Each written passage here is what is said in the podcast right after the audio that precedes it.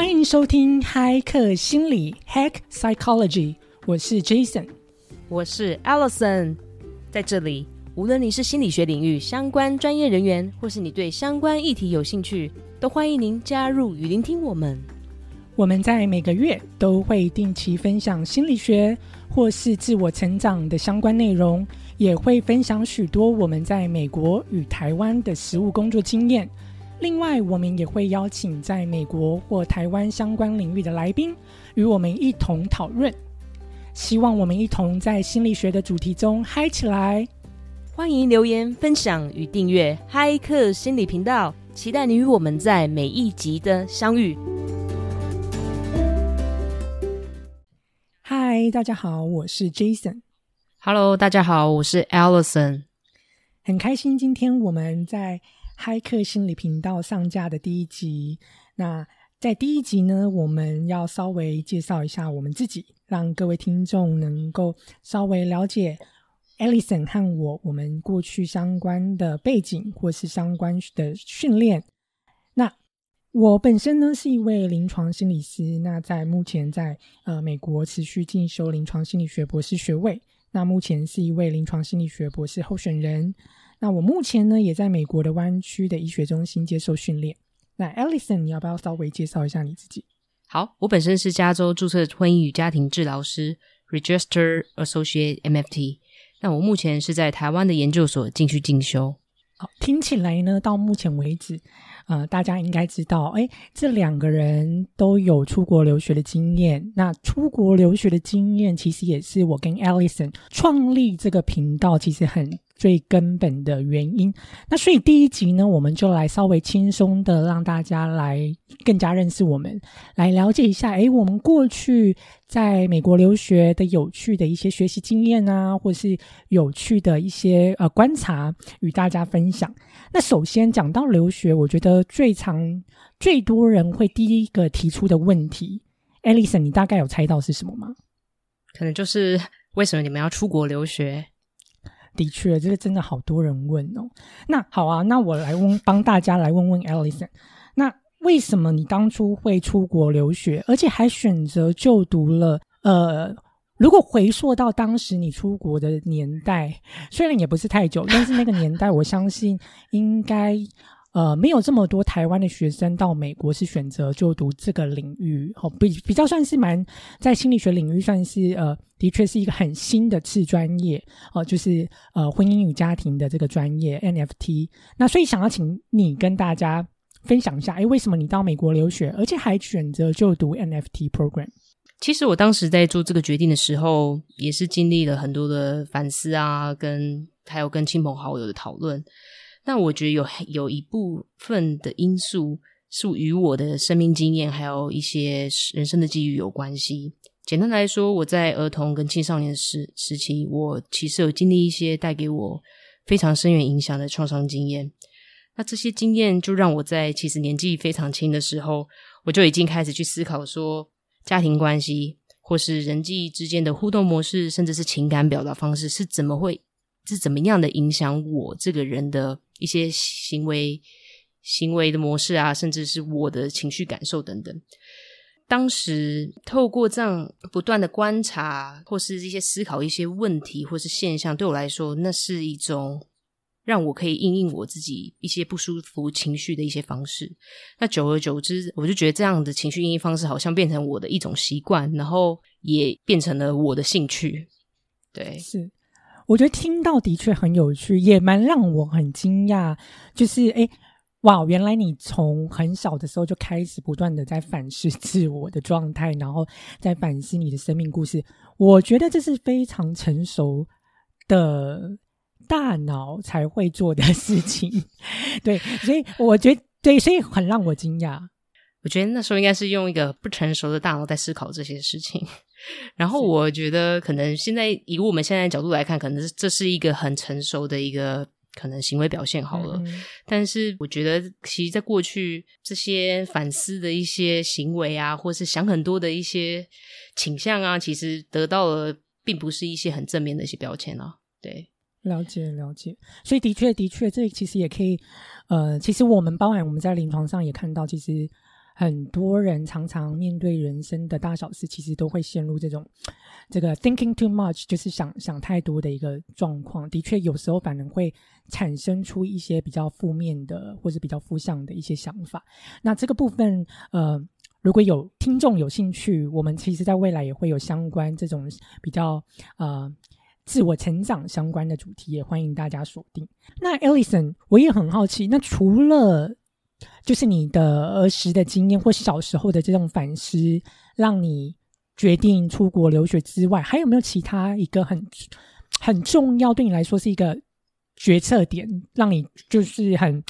确定自己就是要出国留学？有诶，我记得在大四的时候，我们系上开了一堂叫做婚育家庭治疗的课程，那。我这也是我第一次接触，也是第一次认识什么叫做婚姻家庭治疗理论。然后加上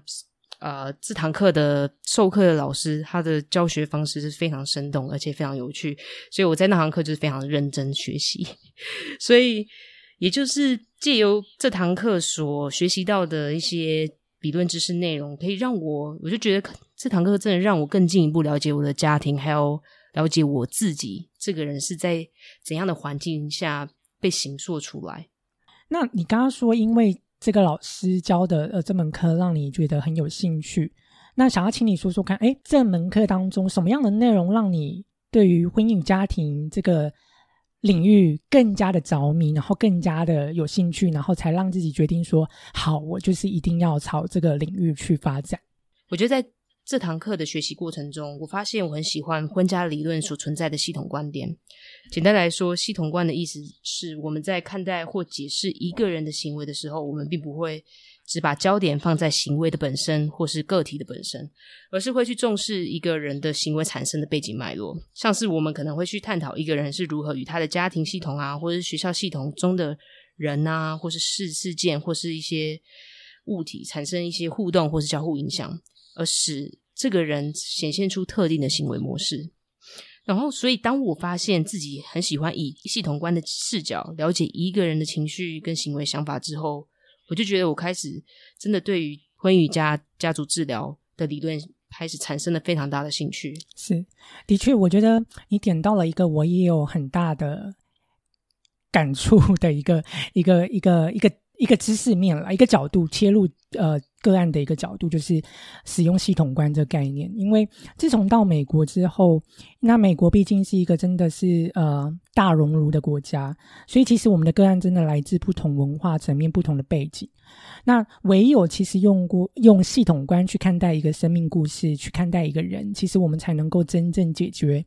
根本的解决跟处理，不管是心理上面的议题，或是心理。呃，疾病上面的问题哦，所以我自己很大的感触是来自于过去我在跟，比如说跟呃游民啊、移民或是难民这些这些比较是呃低社经地位的呃美国人民工作的时候，我发现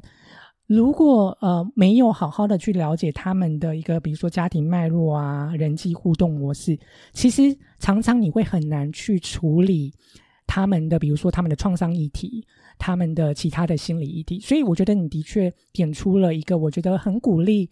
呃，不管现在的听众你是心理学相关领域的学生，或者是你是心理学相关领域的专业人员，其实都很鼓励你能够呃去更加了解呃我们如何可以用用系统观这个角度。来跟我们的个案做工作，然后来去了解一个人，我觉得是一个呃，的确是一个很棒，也很值得我们去切入的一个角度。没错，Jason，那你呢？你为什么会想要出国留学？而且你还选择申请了临床心理学博士班？我相信很多人应该很好奇，为什么你会有这样的一个选择？对，讲到这个，我觉得。应该出国留学本来就是我有从小就有一个留学梦啦，所以这个留学梦其实可以追溯到我国中三年级吧。就是我们班上有一个女同学呢，跟我很好，那她决定去加拿大读书。那你也知道，国三呢就是升学的压力。所以我就就是听到他要出国留学，所以我就觉得说，哎，我似似乎好像也可以出国了。所以意思是说，你有想要逃跑的意思吗？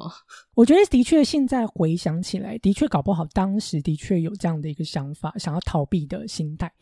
对，所以就是回过头来，就是在国中，其实就有一直对留学有一个梦想。那当时就掀起了家庭革命啊，就是哦，我我家人不肯嘛，因为毕竟我们家人其实都没有小孩，或是亲戚朋友有到国外长期就是在外国待这么久留学过。那所以其实对外国的想象，其实都是很担心的。那呃，我还又这么小，还未成年，那如果到外国去，他们就很怕我学坏啊，然后没人照顾啊，所以就掀起了一个家常家庭革命。对，然后还让我呃妈妈去学校找老师来跟我谈。对，所以就嗯，所以对，所以国国中的时期就就已经有想要出国留学的想法。那呃后来呢，就是上了大学嘛，那读了心理系。其实，在大学期间，我就已经知道我要。成为一位临床心理师，所以就，呃，在台湾就你必须要读硕班，然后必须要就是硕班毕业，那就是要在台湾呃考照。那所以硕班毕业之后，其实包含了跟我的教授讨论啊，然后也跟我的家人讨论，其实就发现，哎，现在的时机点，我的心智也成熟了，现在的时机点的确好像是可以出国留学去看看世界。那这是很讲很好听啊，那讲。就是比较，我觉得最大的目的，其实就是我当时的确那那那股冲劲，就是留学梦，真的在我心里非常的强大。对，那所以我当时也其实不不管，就是诶，我出国后到底能不能够学到新东西，我只知道说我就是要出去留学。对，那所以就做了一个很大的决定，就是好，那我就是就是一定要申请到学校，我一定要出国留学。听起来好像有点在在满足。或是达到可能过去的一些未尽事宜的感觉，算是啊，算是，因为就是留学梦嘛。那对啊，所以所以就就决定出国留学。那当然啦，其实现在回过头来想的话，其实现在毕竟就是呃博士班都快毕业了，然后所以其实回过头来的确也发现，在美国这六年期间，的确是真的学到了非常多的新知识。那我想这也是身为留学的留学生。非常呃，通常都会觉得很值得的事。诶，你刚其实有提到说你在台湾和美国都有受到临床心理学的训练吗？那你觉得台湾和美国的临床心理学研究所在教育啊，或是训练方面，你觉得有什么样的一些差异，或甚至有有哪些相似的地方？我觉得差异跟相似呢，嗯，我觉得差异的确是差异蛮大。如果你很仔细仔细的去看，就比如说他们在呃临床形式训练的一个历程，以及包含我们学校，因为他很强调临床实务能力，那所以他在临床课程能力上的评估跟设计，其实都是非常严谨跟压力非常大的。那就可以讲到非常有趣的故事啦，就是就是呃，像我们学校它本身其实就是要规定，不管你有没有心理学的背景，你进到我们的学校读临床心理学博士班，那你就是要修满一百五十个学分。所以我还记得当时，呃，我我就是拼了命的试图想要把我台湾的学分拿来美国抵，那可想而知啦，就是被被老师们就是拒绝，就是其实就是。不不给我去抵学分，所以就就是我就必须要重修这，也不是重修，其实每一堂课在我们博士班都是属于进阶的课，所以其实也没有到重修，那只是说就是一百五十个学分的确是压力很大。哇，其实一百五十学分真的是很多诶。那我很想知道说，因为我真的对临床的呃一些课程的规划真的没有很熟悉啊，所以我想要问的是，一般综合大学或是一般大学的临床心理研究所都需要修到一百五十学分吗？的确，你问到了一个非常棒的点，也就是呢，我刚刚就就有提到嘛，其实我们的学校，好，我之所以会说我们的学校，是因为呃。我跟 Alison 呢，我们都是读同一个学校，只是我们不同的校区、不同的 program。那简而言之呢，就是呃，我们学校很重视临床实务能力。那所以的确，相较于跟其他学校比，我本身在第一年进去我就做过比较了，所以的确就是差很多。也就是说，我们学校的课程它的广度跟深度，其实就是呃特别的、特别的广、特别的。特别的深，这样，那所以其实其他学校基本上其实就是很基本的，也就是美国心理学会规定的，呃，基本课程的规定，你只要开这些课，其实学生上就可以了。那可是我们学校就是不只是美国心理学会规定的课程之外，他还开了其他次专业的一些呃科目。次专业的科目像是什么？对，次专业的科目，像是比如说，举例来说，像我老板他本身就是生理回馈的专家，所以他就开了呃生理回馈的课程。那还有就是我们有司法心理学呃相关的课，我们还有就是比如说针对美国军人创伤处理的课，然后针对 LGBTQ 族群的评估或治疗的课。所以其实这些课程其实都是非常针对特定族群，然后特定的评估、特定的治疗的方式。然后，呃，你是真的必须要系统化的学习，才能够真的增广那个呃，增加你的知识的深度跟广度。对，所以其实这个部分的确是一个特色。然后，当然也就是我觉得，呃，跟台湾有差异的地方，因为呃，目前其实台湾呃在课程设计的方面，据我所知，呃，还是比较少针对这种比较比较特定族群或是更呃次专业的课程做呃做开课。了解，那你觉得在临床方面的训练有差异吗？就是在台湾跟美国，是在临床时数方面训练的确也有差异。比如说，像像我们对于临床时数的要求就很严谨嘛。相信 Alison 你也有很很大很多的经验，等一下可以分享。还有就是督导时数。那在我们 Clinical Psychology 的呃的 PhD program 里面呢，也就是我们总共。呃，我进来第一年还不用去实习，但第二年开始，我们就要第二年八百小时的临床时数是八百小时，跟个案呃一对一或是或是就是要面对个案的时数。那呃第三年我们就要一千小时，第四年要一千小时。那最后一年你在申请美国全美的这个美国心理学会认证的呃实习训练的要求，其实你就可以算我们。到申请的时候就已经超过了两千，总共两千八百个小时。那所以你可以想象，两千八百个小时其实就已经超过其他学校，就超过很多了。这个是我可以保证的。那另外一个部分，其实你也可以想象，他对于临床时数跟临床经验的要求就很高。对啊，所以讲到这个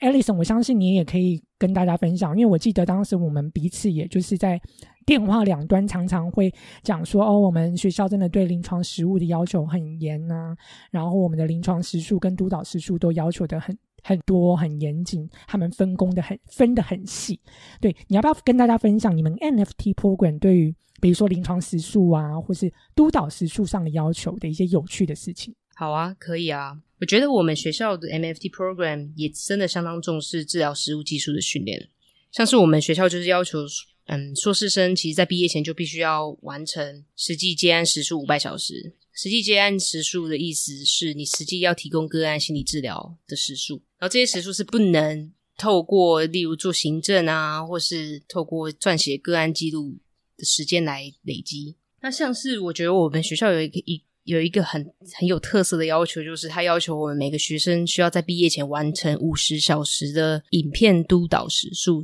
所谓的影片督导时数是说，你在督导的过程中，你要呈现你的治疗影片给督导还有同学观看。对这个部分，的确我我也印象非常深刻，因为当时你在跟我说你们要呈现影片治疗影片来做督导的时候，对于我来说，我们的 program 没有这么长要求要提供影片，所以当时我就觉得哇，我无法想象你的压力，因为这个要 要在公开场合给大家看你的治疗的 video，然后还要讨论。我觉得这是一个要心脏非常强大的。你要不要说说看你当时到底怎么度过这个这段时期？其实老实说，我当时真的非常的抗拒。一开始啦，因为在准备呈现你的影片前，你其实会自己会去回看你的治疗影片，然后我就会常常在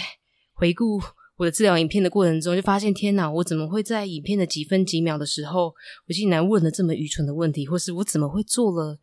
这样的表情，或是甚至我会觉得说我的。肢体怎么那么僵硬？就是我会自己在那边看着我自己的影片，然后看着我自己的表现，在那自我批评。所以每次我一想到说天哪，我要帮把这个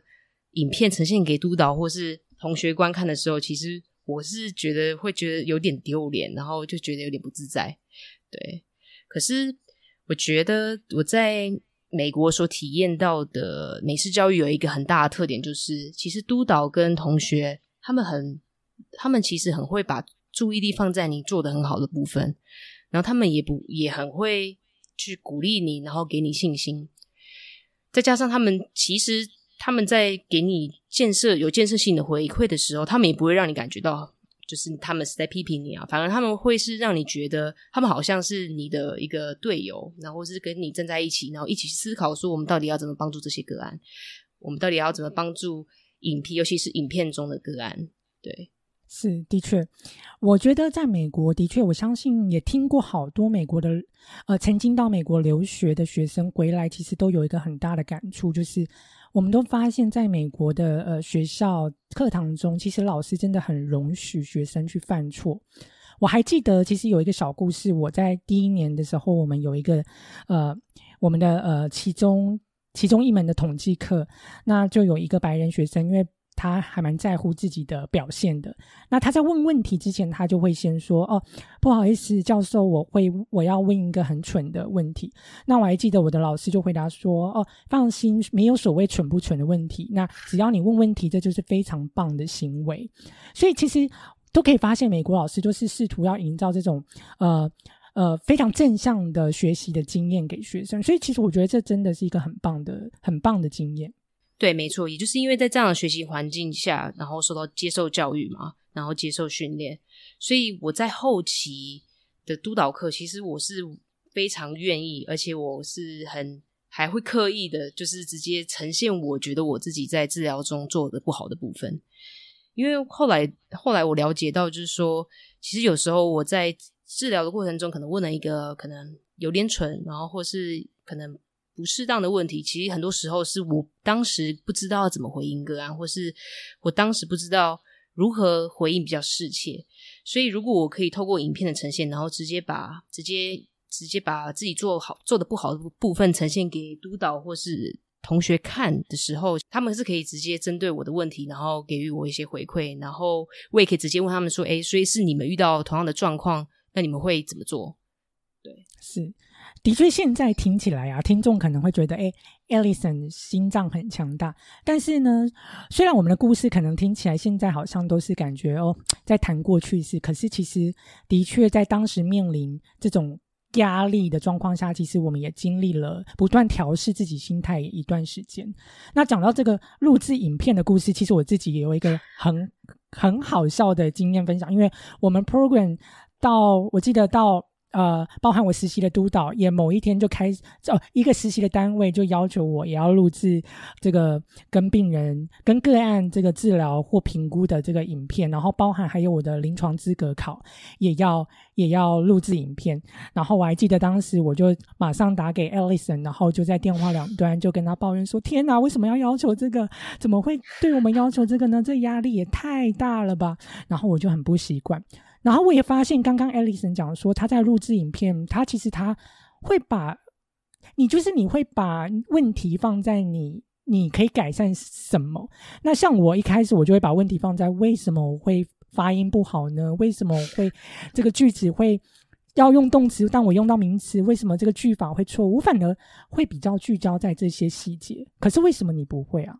我觉得可能你录影的目的是因为你要考试，所以你当然会在意你的用词用字，然后是不是可能评分的委员会看得懂或是听得懂吧？那因为我们当时录录影的目的其实是为了真的是让我们去咨询督导一些临床实务的一些问题，所以我当然会自然而然会把我的注意力放在我实际在治疗过程中我所做的一些处置或介入是不是适当，然后是不是需要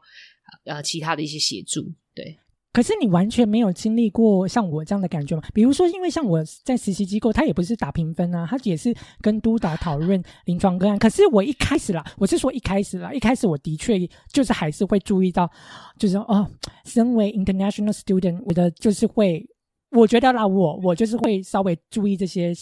这些其实根本都不需要在意的问题。所以你完全没有经历过这个阶段吗？还是说其实一开始也有？我当然一定会有经历过这样的过程。而且随着你持续有接案的经验的时候，其实你也会遇到很多，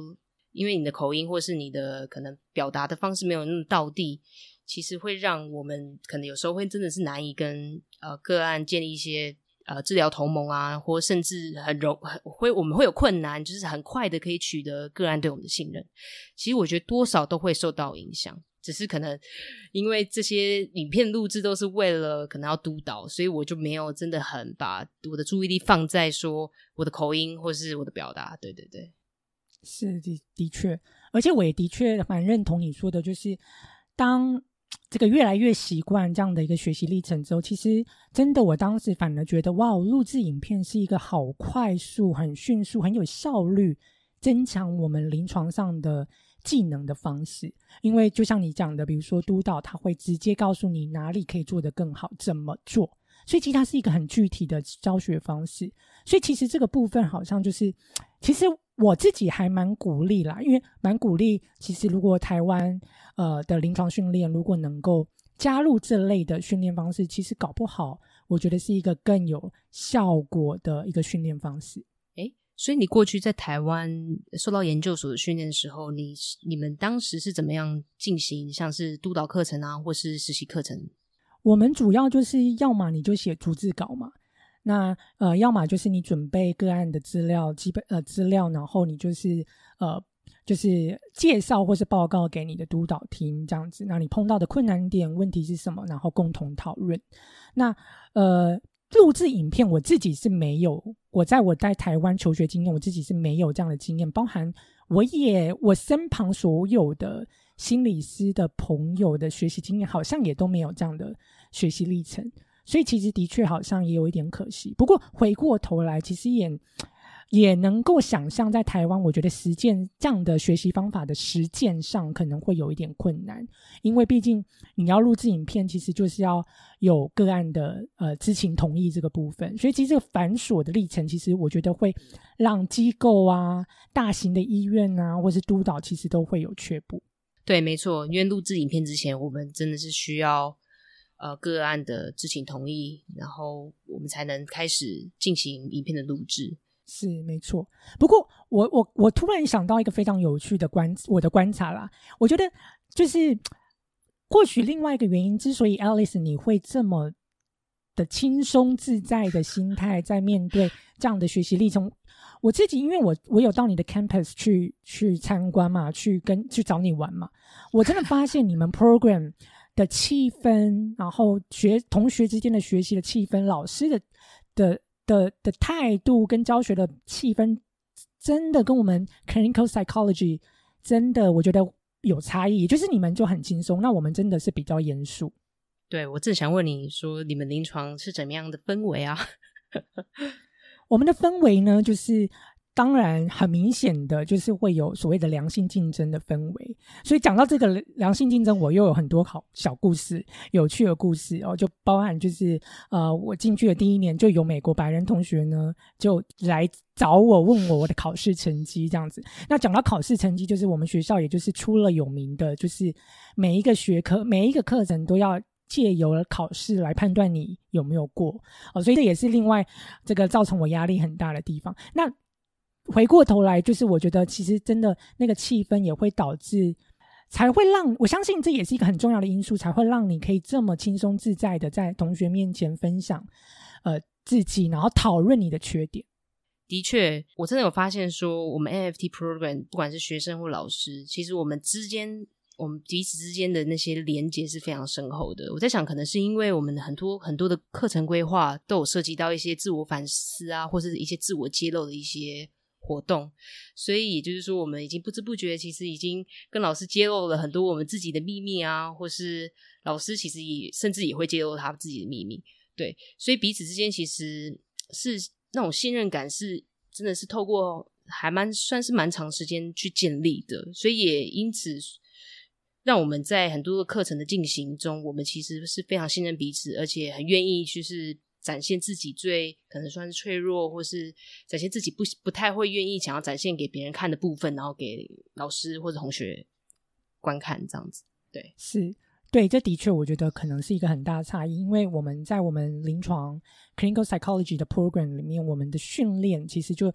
包含在我们课程设计，其实就没有像你们这么多，就是要。自我揭露啊，不断的自我反思生命故事，然后还要跟大家分享，然后还要写报告给跟老师揭露。这个部分的确我们在我们的 program 设计上比较没有，所以的确我觉得这的确就像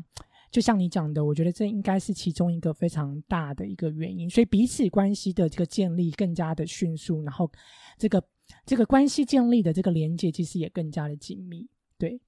好啊，那我们今天留学相关的主题内容应该就到这边，因为我们还有其他更重要的主题想跟大家分享。那如果听众呢，你听到这边，如果你还有什么觉得诶，刚刚讲到留学的主题或内容，你很有兴趣，想要更加的多加了解，欢迎你留言来告诉我们。那我跟 Alison 呢，会会呃。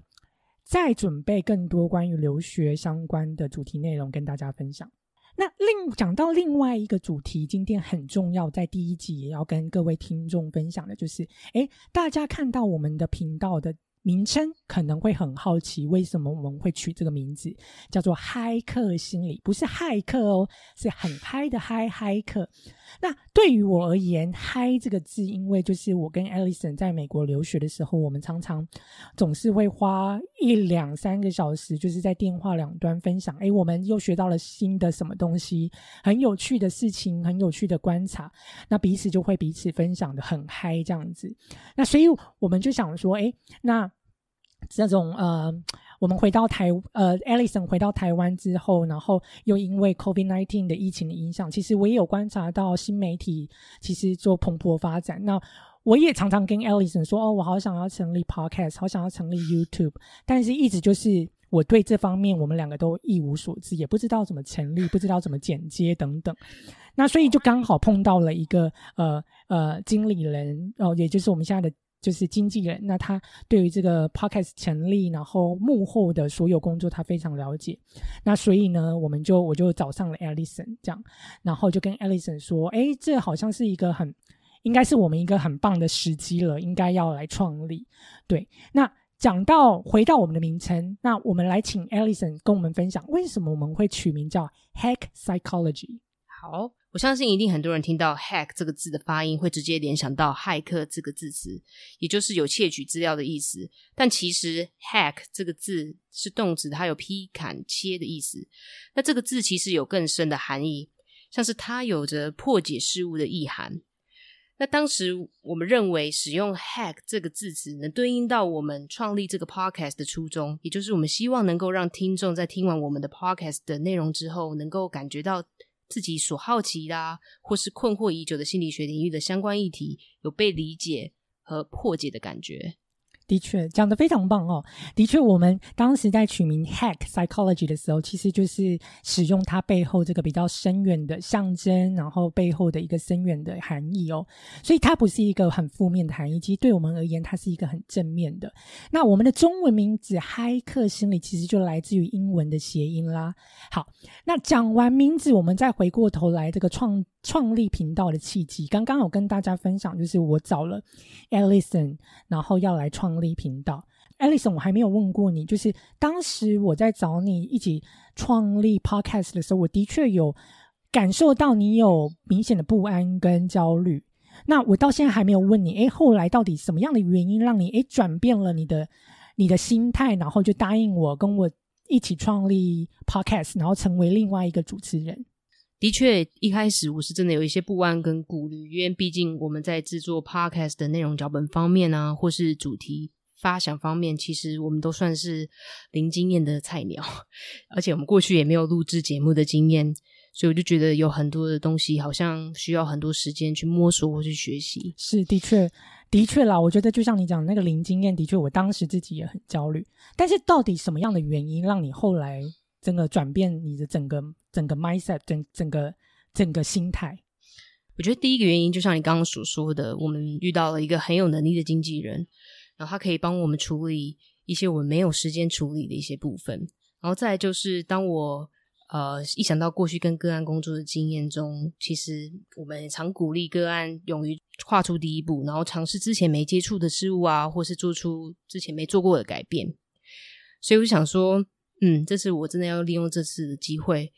啊，以身作则，然后跳脱出我自己的舒适圈，然后持续的与自己的一些不安啊，或是恐惧、焦虑共处，同时呢，还带着一些热血，然后又是兴奋的心情来尝试一个新的事物，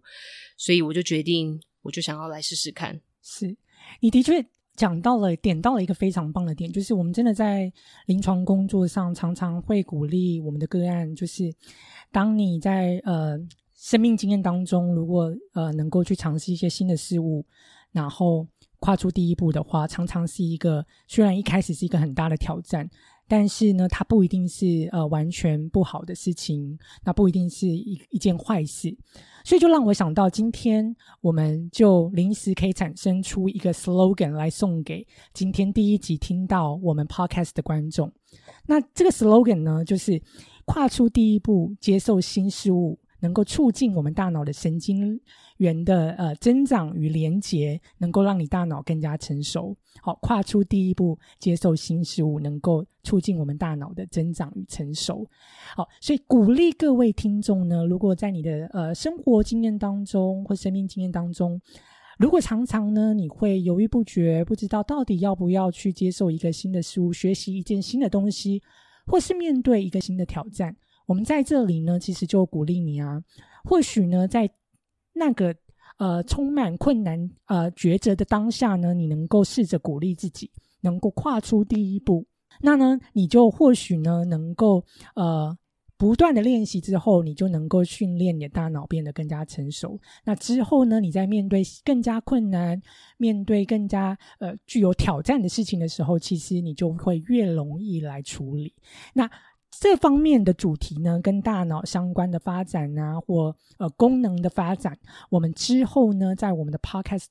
的分享当中，也会呃陆续的跟大家做分享，也欢迎大家继续期待。好，那今天呢，到 podcast 的最后啦，我们好像该讲的重点应该都有跟大家讲了，那也有跟大家稍微介绍一下我们自己。那接下来呢，我们的 podcast 在每个月的十五号。会有新的主题上架，欢迎各位锁定。在第二集的 podcast 当中，我们的主题会针对大麻的使用，来让各位了解大麻对我们一个人哦有什么样的影响，以及对于临床工作者而言，如果你的个案有使用大麻的历史或是经验。那这时候我们在评估、呃诊断或治疗的时候，我们有哪些 tips？我们哪些注意的事项需要去稍微注意一下？都欢迎大家锁定我们第二集的 podcast。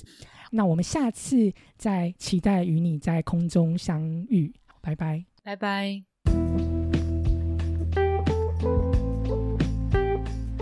为了维护保密原则，我们会将个案的故事内容修改或移除可辨识的资讯。